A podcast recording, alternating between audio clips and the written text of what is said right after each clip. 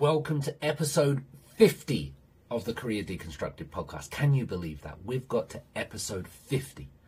I never thought I would make it this far when I started. So thank you for being there. Thank you for watching. Thank you for listening. Thank you for everything that you've done. I thought a little bit about who should be the guest for the 50th episode. I've had some brilliant ones recently. I've had some brilliant ones throughout. And of course, in my own weird way, I came up with the idea of, I'll be the guest. I had this fabulous conversation about Korean philosophy with Alex. It was done early one Monday morning in a studio in Seoul. And I thought, let's share that because we haven't done much Korean philosophy and we haven't had me that side of it. So I thought, in my own weird way, that's a nice little break and it makes a marker to go on. There's no real plan for this podcast. I don't have this big idea. I do have some ideas. I'd like to speak to every Korean person. I'd like to get more people. But it's changed and it's mutated along the way from the original ideas, those kind of 40-minute audio only. Now we're doing 3 hours in person with some amazing people. Who knows where it will go next? I don't know, but I'm having fun. I'm learning. And I'm so grateful for the people that share their time to come and spend 3-4 hours with me. Grateful to you for listening, for watching. I've not really done this actually yet for 50 episodes, but here's something. If you're listening to this, if you're watching this, give it a like, give it a share, push it around the internet. Let more people know about Career Deconstructed Podcast. And here's another thing. Let us know what you think. Let us know what you think about the guests. Let us know who should be coming next. Let us know what you think of the conversation. What did I get wrong? It's so hard. I watch or listen to some of them back and I think, I shouldn't have asked that. Why didn't I ask that? It's hard when you're in the middle of it, but I'm doing my best and I think it's getting better. But what do you think? Some of the comments on YouTube recently have been fantastic. I'm really super grateful for those, because not only does it let me know that people are listening, it also gives me different windows into the conversation that I wouldn't have thought about otherwise, and I think that's a really cool thing. So we've done 50. Let's try and do however many more and see where it goes. In the meantime, get involved. Let us know where you're listening from. Let us know why you're listening. Let us know what you want to be listening to more of. And let's share this love about Korea, because that's why we're doing it. I mean, it's fun to learn about Korea and to find different perspectives of Korea. And that's what we've been doing so far. Let's hope it continues. This is episode 50. It's a weird one. It's short. It's me. So enjoy it. See you soon. Thank you. Dr. Professor David Tizard, thank you again for joining. Oh, thank you for having me. Pleasure to be here, and it's nice to see you. It is great to be here as well, and have you last week, but also I'm keeping up, trying my best to... I'm not a podcast guy, but I am still watching the podcast as we talked about last week. Oh, yeah. I am learning a lot. Currently, this past week was able to get a little bit more done on the recent North Korean one with Jacko. I'm not going to say his last name. Zwet Sweatsloot. Right. The next one is even better, in my opinion. Is it? Which, with Michael Breen, who talks about being friends with Kim Dae-jung and being here during the 80s demonstrations. Oh, my goodness. Meeting Kim Il-sung in Pyongyang. Like, this man lived it all. That's my fascination. I mean, of course, North Korea, talking about it, is fascinating, but I love kind of that transitional history as well. I'm not going to get too much into it because I will sound dumb. That's why I have a podcast where I listen to other people. That's the beauty of it. But thank you, ladies and gentlemen. Career Deconstructed, check it out. All right, we're going to jump into it already and get into it. And I'm going to just do what I do. And as you mentioned, just listen to other people so I don't sound dumb. That's what I'm going to go for. It. All right. Where are we jumping into for this week? Well, I'll sound dumb for you. I'm good at doing that. It's Monday morning, so why don't we start with philosophy? That seems to be exactly what everybody wants to talk about. Where is my coffee? I need that to at least get my head going. All right, let's get into it. Philosophy. There's many different types of philosophy, Alex. So there's epistemology, like how we get knowledge. There's metaphysics, the study of the thing beyond. But what Is are humans good? Are humans bad? If we are good, why is there evil in the world? I mean, these are kind of basic questions that we sometimes think about, we sometimes don't think about. I think today we get so caught up in the personality of political figures and things like this, and we very rarely get down to the actual roots and nuts and bolts of how do we see the world. But this is what philosophy does. Do you ever think about sort of good and evil, right and wrong, these things, or it just doesn't really occur to you? Absolutely, all the time. Although recently it's really just been with myself. I don't know why I haven't had these conversations with my friends. Usually those are late night conversations, but absolutely for me it usually is, I guess it would be motivations for good. What makes us do good and what makes us do evil? Are we following a book? Are we following is there something intrinsically inside of us that uses empathy? Those are the things I usually think about. What makes us do those good or bad things? Yeah, and that's brilliant, Alex. And I think that makes you human. And I think many of us do that. But seriously, that is what makes us human. Yeah. That's why we're not dogs. I don't think dogs do that. I love dogs, but I don't think dogs sit around thinking about empathy and their motivations. No. That's a genuine thing. That's absolutely right. I never thought of that. Exactly why you are human. And, we sometimes miss a lot of that in today's age. But why I want to say that this conversation that we'll have this morning is important, and I hope to unpack more philosophy over the coming months, I think, is because we probably grew up. I'm not sure where you're from, Alex, actually. From Ohio, Midwest, U.S. So you're from North. Yeah, okay. So you're from the United States. Now, if like me, regardless of your religious affiliation, you still grow up with stories about God and the devil and the Garden of Eden and all of these things, regardless of whether you believe them or not. They're part of the mindset in which we grow up, right? They definitely do, especially, they at least even get into the secular through movies as well.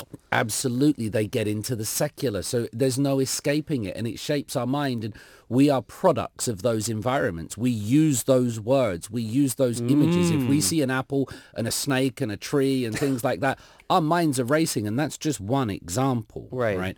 And that extends through all of it. Now, we need to remember that for thousands of years, Korea didn't have these stories. Korea had its own stories. Korea had philosophies. They didn't have Aristotle. They didn't have David Hume, Immanuel Kant, or Hegel, or Descartes.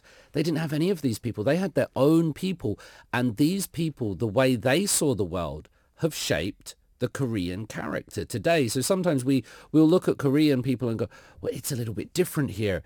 We need to try to find the strange in the familiar and the familiar in the strange. And thousands of years of thought in Korea have been so different from what we're used to in the West. Now, do you ascribe that to more of the imagery and what we look at, like the apple and snake is evil to us? Or does that change us on a fundamental level beyond just the symbolism that we use to describe it? To give you one example of this, I'm not sure if I'm exactly answering your question, but do you know that in Korea and East Asia more generally, there's no personification of evil? Like, we can think of Satan or the devil or Beelzebub or whatever the names we put on them. Here they have bad luck and they have dogebis or goblins, but they don't have a personification of evil.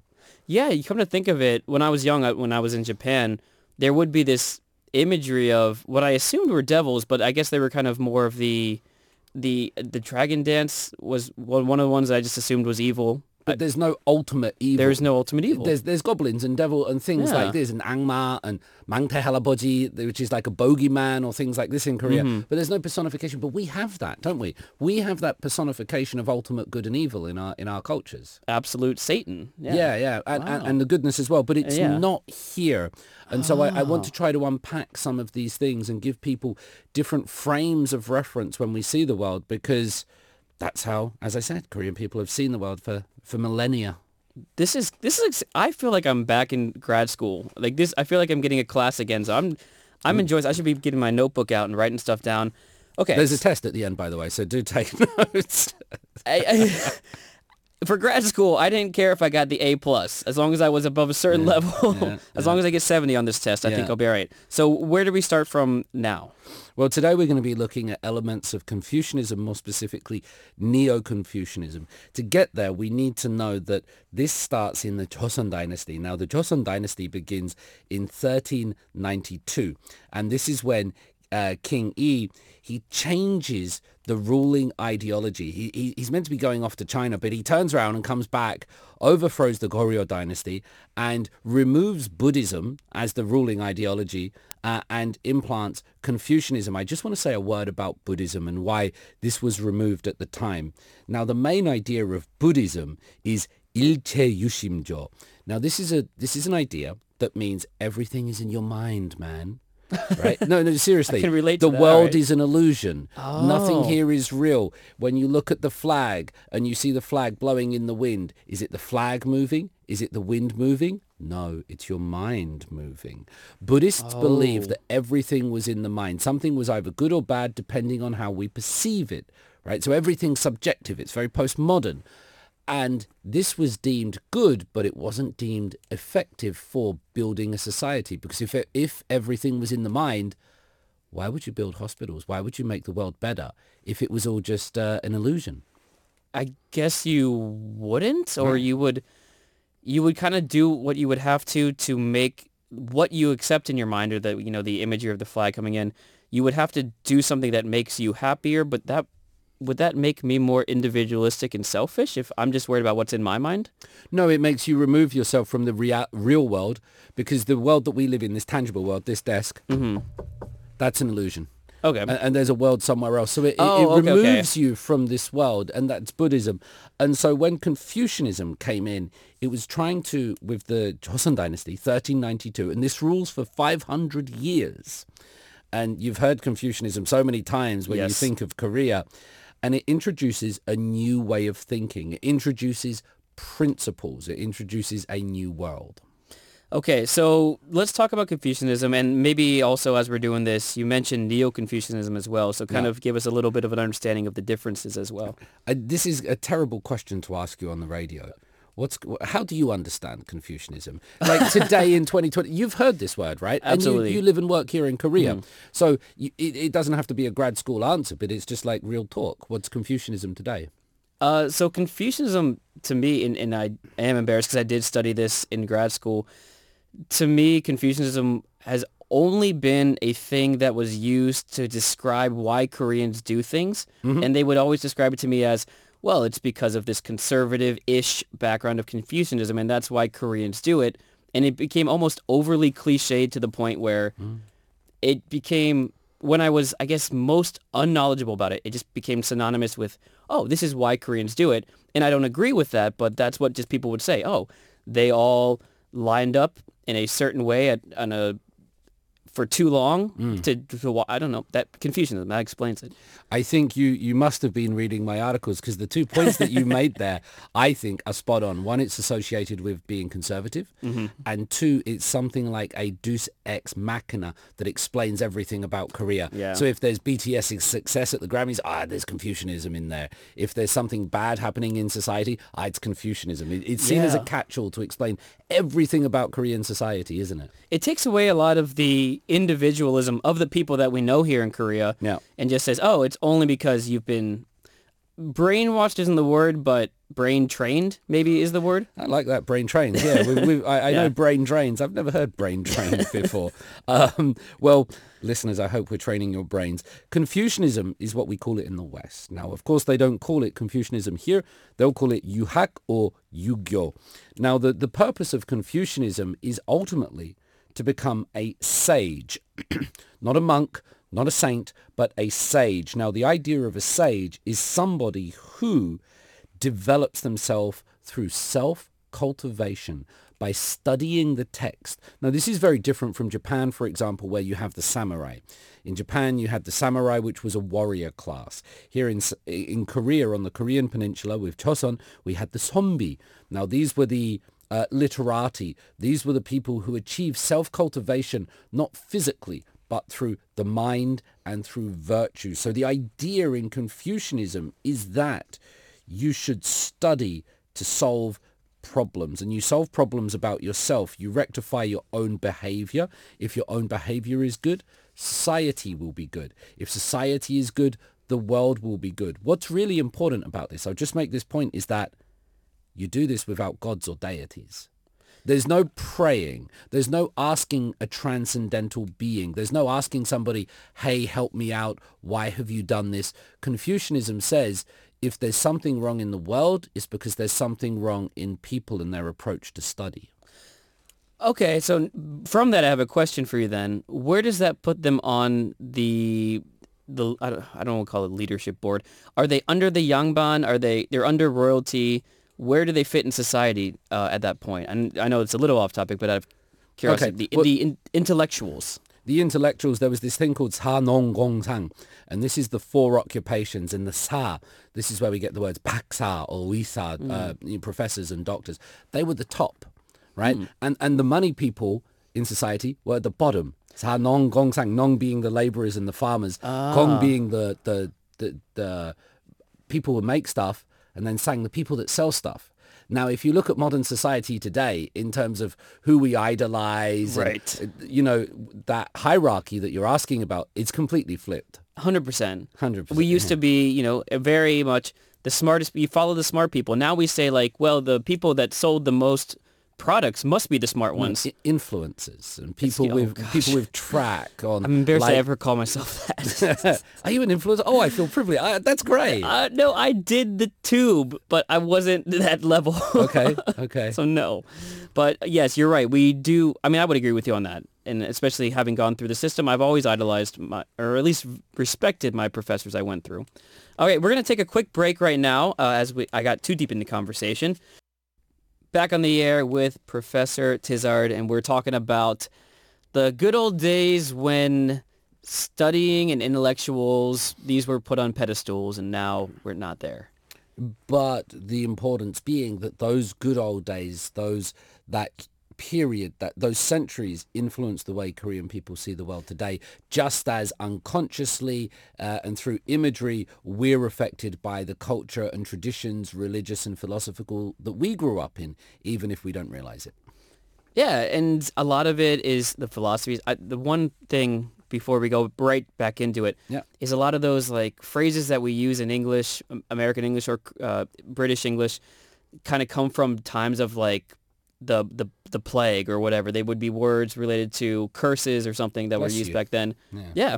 And so everything from the way that we think on the inside to the things we don't think about as we say it, we're affected by these pasts. And now we're going to dive more into what affected the modern Koreans, or what is still in that metaphorical bloodline of their philosophy. Yeah, that's why they go to hagwons. It's why they study until 11 p.m. at night. It's why, you have that focus on education, and why for a long time there was this not talk about good and evil. There was talk about, person's own morality, right? Mm-hmm. Which is very different from other parts of the world. Now, in Korea, it's more appropriate technically to talk about Neo-Confucianism. Normally we just call it Confucianism, and just as we might say Christianity, but we mean sort of Protestantism or Catholicism, mm-hmm, and Seventh-day Adventist, and you get the picture.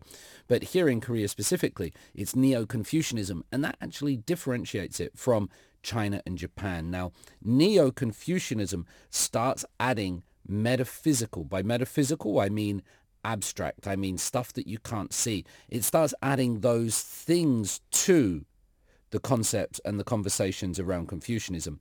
Now, in Neo-Confucianism and in South Korea for hundreds of years, people didn't argue about what to do with North Korea. There was no North Korea. People didn't argue about whether old people should be allowed to ride the subway for free. They mm-hmm. didn't argue about gender representation in society. They argued about the importance of two different things. And the two different things are this. One is called principle, which is li, and the other one is called material force, which is called gi. These kind of, the English translations are not very helpful. I'll try to play them out, but the people that you see on the money, on the bills in South Korea, whether it's the Chunwon, mm-hmm, right? These were people arguing about for hundreds of years, which comes first? Principle or material force? What comes first? The idea or doing something? And this is what fascinated, this is what drove the mind of the Korean, the Yangban, the sombi, for centuries. Now, this will reveal that I don't quite know what you're getting into yet. Is this the chicken or the egg question on this? Well, that's how we kind of understand. Now, let's talk about this word li, which means principle. Now, this is an idea of something. Now, I can see your furrowed brow, listeners, and it does have a very cute furrowed brow. Now, for example, husband and a wife. Right? Mm-hmm. Or husband and husband, wife and wife. We're 2023. I'm all good with that. Sure. Yeah. That is a principle. Mm-hmm. We're not talking about a real husband and a wife. We're talking about the principle of a husband and a wife, aren't we? Okay. And we know what that is without talking about an actual person. We can talk about the principle of a president or a king. We can talk about the principle of goodness. Do you get what I mean by this? We're not talking about the actual real manifestation. If we're talking about a husband, a king, a president, a woman, here's another one, a house. Mm-hmm. For example, before we build a house, we need to know what a house is. We need to have a concept of the house. We need to plan the house. This is what we call li, principle. It's the abstract cognition of an idea separate from the reality. So when I say to you, man or woman, we're not thinking about any specific, or dog. We're not thinking about a specific animal.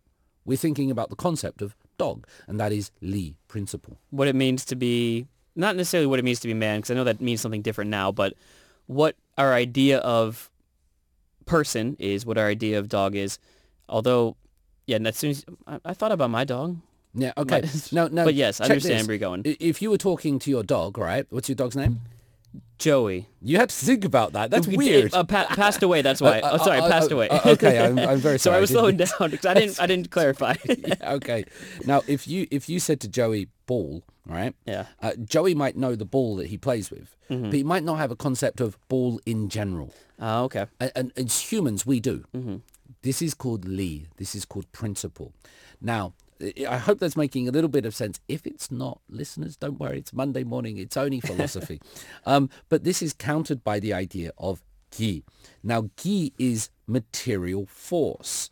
So you have an idea of a house. That's Li. That's the principle. And then you have the actual manifestation of the house. And there's the house in the real world. You have an idea of a ball. And then you have all the balls that you can see around. The baseballs, the footballs, the soccer ball, and things like this, and Joey's favorite ball that he used to play with. Absolutely. So Gi is the physical manifestation, whereas principle is the idea. And now these Korean philosophers, the thing that drove the Joseon Dynasty, they were going, what one comes first? What one takes priority? Do we focus on the abstract idea, or do we focus on the physical manifestation? And did they ever come up with an answer, or just kind of like throughout time, they just thought about it? Well, no, this is really important because they did. When they say they thought about it, this created factions. I mean, these were the political parties. These were what people argued about, and they were from this school or that school. So in a way, eventually, I'm jumping ahead centuries, it eventually gave rise to things like the shilhak, which means real study, because it meant, hey, we've got to stop talking about this philosophy and we've got to build stuff again. Do you see what I mean? Because for centuries, they were arguing about which one came first. Now, I'll give you one idea, which is from E.E., which is Yolguk. And he emphasized this dialectical nature of principle and force. So which one came first or which one didn't? Now, Yolguk, that was his pen name, real name E.E., he described it like this. And get ready to bend your mind, okay? All right. Principle and material force are neither two things nor one. Because they are not one, they become two. Because they are not two, they become one. So principle and material force, they're not separate. They're not the same. They're not two, they're not one. Think about the South Korean flag. What's in the middle of the South Korean flag? The Taeguk. Yeah. The circular, to people who don't know, I guess it looks like a yin-yang kind of design. And that's it. That's what it's talking about. Which one comes first, the red or the blue, right? So they're both there. Heaven and earth are both there. Night and day are both there. So these things act in a dialectical, means they interact with each other, and one cannot come before the other. So when they were arguing about, and by the way, you have people like Twege, and they'll all be arguing about which is more important, principle or material force. But one of the more common answers was that they both came together. They cannot exist without each other, and Is that it? Yeah, basically. They cannot exist without each other. How can you do this? Now, this is just one answer to it. Mm-hmm. But I want to make this point because we've been talking about animals and humans, right? Just make this point for 1 minute, which is that as humans, we understand both principle, we understand ideas, and we understand the real world. Now, a chicken, for example, I like chickens. I'm a dakti. I'm born in the year of the chicken. Chickens don't really understand principle, right? Mm-hmm. I'm going to go out on a limb here. Full respect to chickens. This is not pongmul tabyol. This is not animal discrimination, but I think certain animals don't understand principle. I could probably get behind you on that theory. Okay. So as humans, we adopt a very privileged place in the universe because we transcend both realms. In this Confucian worldview, we understand the heavenly principles, the abstract principles, but we also understand the real world material force. So that puts us above animals. And more importantly, then, we understand how they work together, how the heavenly forces or the ideas work with the physical world. Yeah. And if we get lost in one or the other, we're losing track. And you see how this is different from Buddhism. Buddhism, let's not eat animals. We're all connected. Everything's life force. Confucianism gives humans a privileged place in the universe, which we're meant to enact our humanity. We're meant to enact and bring together these things to transcend the animals.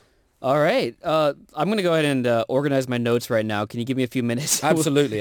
Pop quiz coming. We'll be back with the professor in just a moment. First up, we're going to do another song. This is BTS with Yet to Come.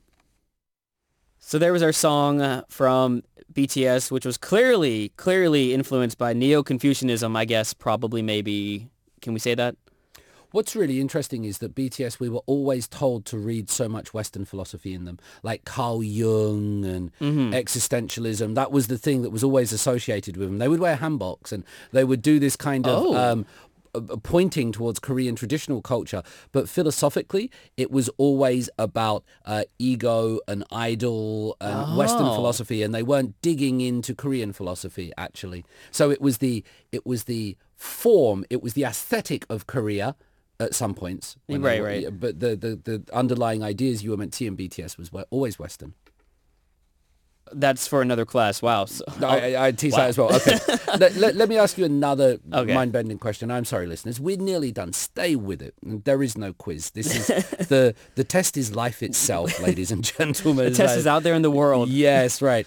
Humans, are we good or bad?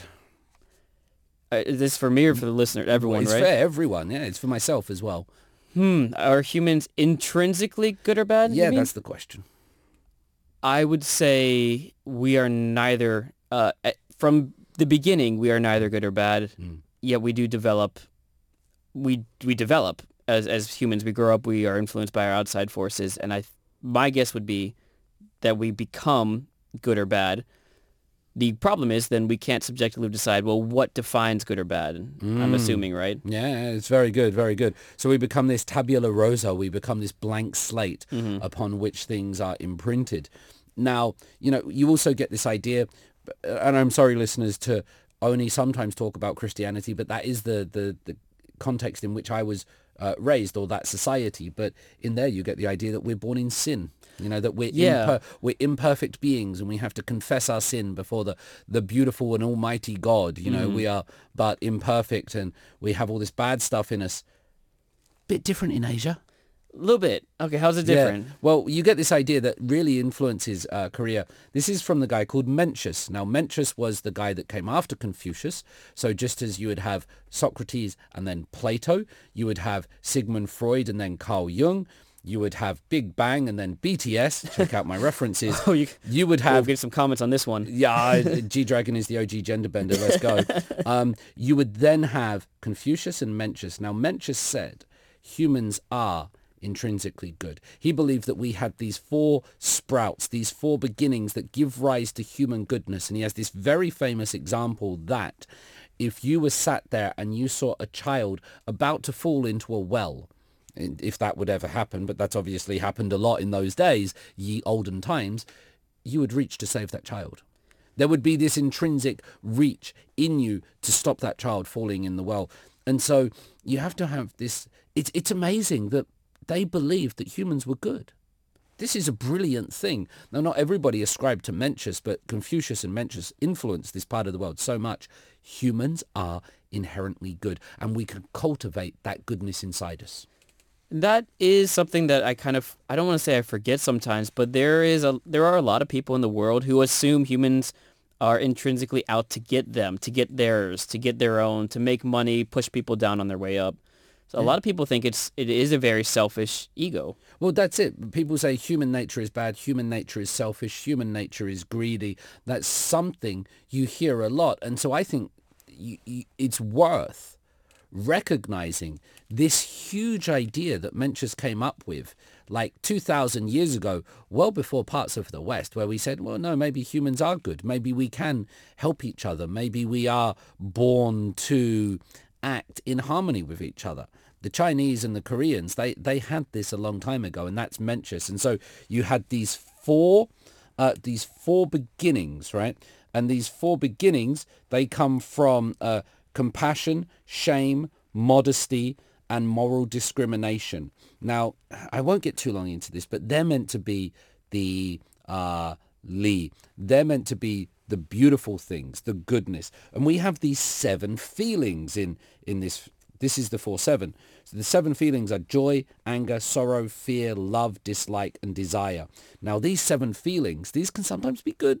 They can sometimes be bad. And they were said to be the Gi, the physical manifestation. So sometimes in the world we do good stuff. Sometimes in the world we do bad stuff because we're emotional. But on the basic principle, on the abstract level, we're good. So we're good. We can be led astray by whatever outside forces or our own emotions. But generally speaking, on the inside, we are a good person. Yes. Now, this is so important. So listeners, and I'm sure you as well, Alex, but listeners will know that the Joseon society was hierarchical. And most of Korean society today is still hierarchical to a certain degree, although it's changing. Now, how was this social class organized? Now, it was like this. The sage, the elite member of society. This conversation, by the way, listeners, is to do with the relationship between conduct, your behavior, and knowledge, right? So, Li and Gi, principle and manifest physical reality. Now, the elite member of society, he was an elite person because his behavior was in alignment with the correct principles. He knew what the principles of goodness and righteousness and fairness, he knew what those principles were because he studied them, and then he behaved in accordance with those principles. So the Li and Gi were in harmony. That's why he was elite. And so kind of brings it back to what you mentioned earlier, where why are we better than dogs? Because we understand, not necessarily better, but we understand that heaven and earth, the physical, and the idea, but those people are the top of the humans on that hierarchy because they really get it. They understand it completely. Well, no. They understand it completely. And they act on it. And they act on it. Okay. So that's the two important. That's how it works. If you know what goodness is and you study these virtues and you study the classics, you study the books, so you know the principles, and then you act on them, then you're an elite member of society. Now, the middle class, they knew the principles. They knew right and wrong, right? They were clever. They knew what right and wrong was. They knew what righteousness was. They knew what fairness was, but they didn't always act on it. There was something in their temperament. There was something in their behavior that meant they failed in their conduct, and that's why they were in the middle. They knew what they had to do, but they didn't always do it. And I'm sure, I'll confess now, I'm like that. Sometimes I'll do something that I know is wrong. And I shouldn't do this, but I'm going to do it anyway. You don't have the billionaire mindset. If you did it completely right all the time, you would be top of the... Sigma grind, yeah, get on it, right? But that's why the middleman is like that, because they know what's right and wrong, but they don't always do it. And that's because of a defect in the behavior, let's say, not because they don't understand the principles. Now, the last part is the lower class man doesn't know the principles. Oh. The lower class man, and these would be the slaves or things like this, but these are the people in modern society think, but don't study, don't know what's right and wrong. And so if their behavior is out of line, well, it's because they don't know the principles with which to align to. Right. And it makes it easier to not only put people in different sections of society, but to kind of justify it like, well, that's why they're poor. And then you can feel good about being middle class. Be like, well, see, at least we're not them because They don't deserve to be where I am. Yeah. And that's how they were.